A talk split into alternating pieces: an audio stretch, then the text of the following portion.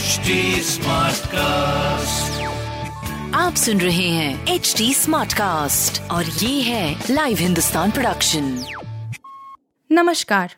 ये रही आज की सबसे बड़ी खबरें। रेड और लॉकर की जाँच के बाद सीबीआई से मुझे क्लीन चिट मिली सिसोदिया का दावा। आबकारी नीति मामले में घिरे दिल्ली के उप मुख्यमंत्री मनीष सिसोदिया ने मंगलवार को एक बार फिर केंद्र की भाजपा सरकार पर जमकर हमला बोला। उन्होंने कहा कि अभी सीबीआई को बैंक लॉकर दिखाया है। उसमें कुल सेवेंटी एटी हज़ार रूपए का सामान मिला। मुझे क्लीन चिट मिली है। एजेंसी को कहीं एक पैसे की हेरा फेरी नहीं मिली। सभी का मेमो है मेरे पास। ये मेरे लिए सीबीआई की क्लीन चिट है। वो भी कहते हैं कि जेल में डालना पड़ेगा। बहुत दबाव है। मैंने कहा कि देश के लिए चार महीने जेल में रहना पड़ा तो कोई बात नहीं। गुलाम नबी के समर्थन में कांग्रेस से आज़ाद हुए पैंसठ नेता, डिप्टी सीएम भी शामिल।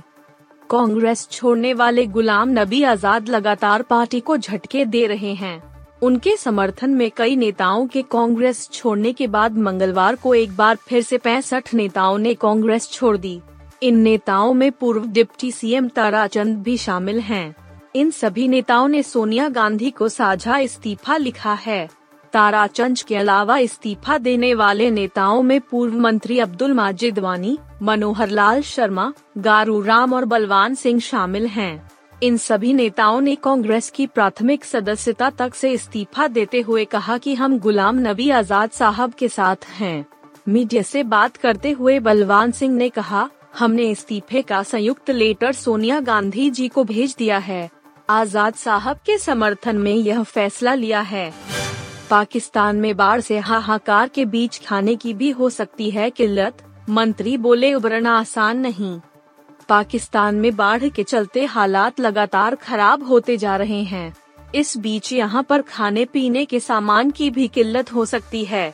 पाकिस्तान के योजना विकास और विशेष परियोजनाओं के मंत्री एहसान इकबाल ने सोमवार को इस बारे में चेतावनी भी जारी की है। उन्होंने कहा है कि देश में जो हालात हैं, उसने लोगों के सामने रोजी रोज़गार का संकट पैदा कर दिया है। इससे उबरने में कम से कम पाँच साल का समय लग सकता है। अहसान इकबाल ने इसे 2010 की बाढ़ से भी ज़्यादा खतरनाक बताया है। के आर के को 14 दिन की न्यायिक हिरासत, आज जमानत पर भी होगी सुनवाई। एक्टर और खुद को फ़िल्म समीक्षक कहने वाले कमाल आर खान यानी के आर के मुसीबत में फंस गए हैं। के आर के अपने विवादित ट्वीट के लिए जाने जाते हैं। उनके ट्वीट की वजह से उनकी मुश्किलें बढ़ गई हैं।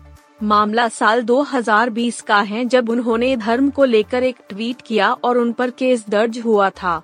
मंगलवार की सुबह उन्हें मलाड पुलिस ने एयरपोर्ट से गिरफ़्तार कर लिया। अब इस बारे में अपडेट है कि कोर्ट ने के आर के को 14 दिन की न्यायिक हिरासत में भेज दिया है।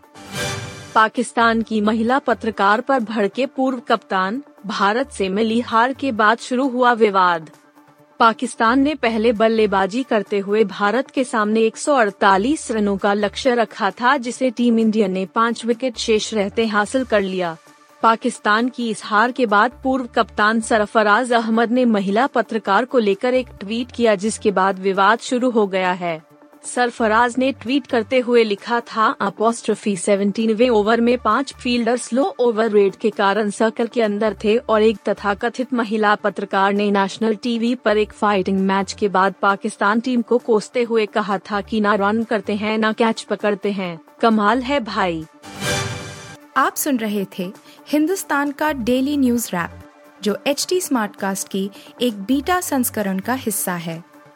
आप हमें फेसबुक ट्विटर और इंस्टाग्राम पे एट एच टी या podcasts@hindustantimes.com पर ईमेल के द्वारा सुझाव दे सकते हैं।